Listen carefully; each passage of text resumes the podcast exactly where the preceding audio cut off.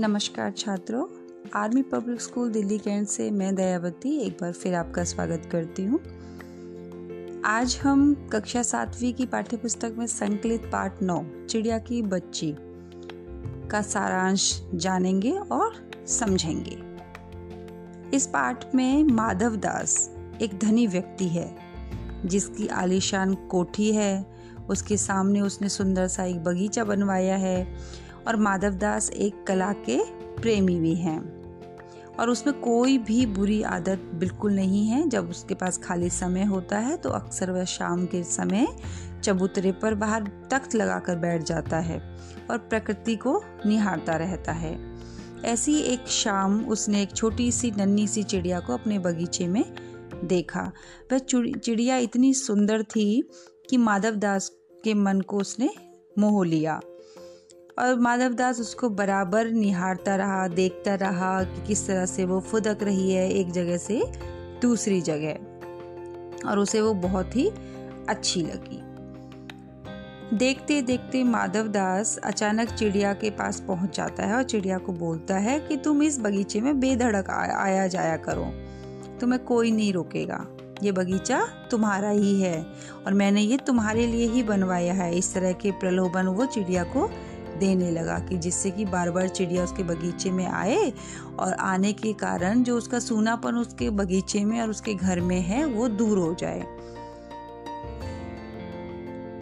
यहाँ तक कि माधव दास उस चिड़िया से कहने लगते हैं कि वो उसकी हर तरह की इच्छा पूरी करेंगे, सोने का घर बनवा देंगे, सुख की सारी सुविधाओं की व्यवस्था कर देंगे।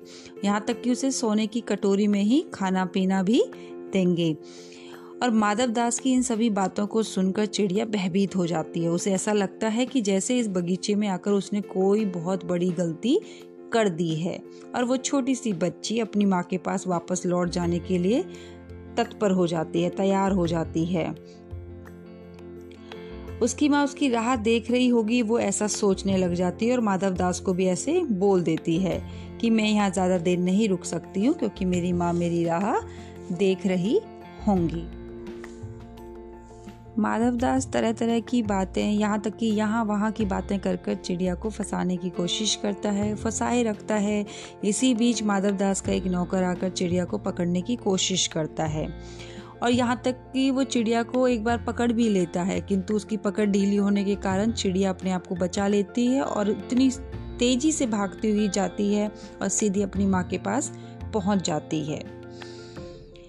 माँ के पूछने पर वह कुछ नहीं बता पाती है। बड़ी देर तक चिड़िया की माँ उसे ठाठस देती है और छाती से लगाकर चिपका कर सुला देती है और उसकी पल जब वो ये सोचती है कि जब इसकी पलक खुलेगी, तब मैं इससे पूछूँगी कि क्या हुआ था और क्यों यह इतनी डरी हुई थी।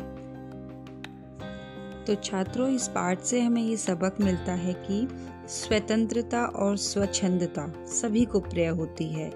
सारी सुख सुविधाओं के बावजूद प्रलोभनों वाली पराधीनता कोई स्वीकार नहीं कर सकता। आप भी इस पर एक बार विचार ज़रूर कीजिएगा। धन्यवाद।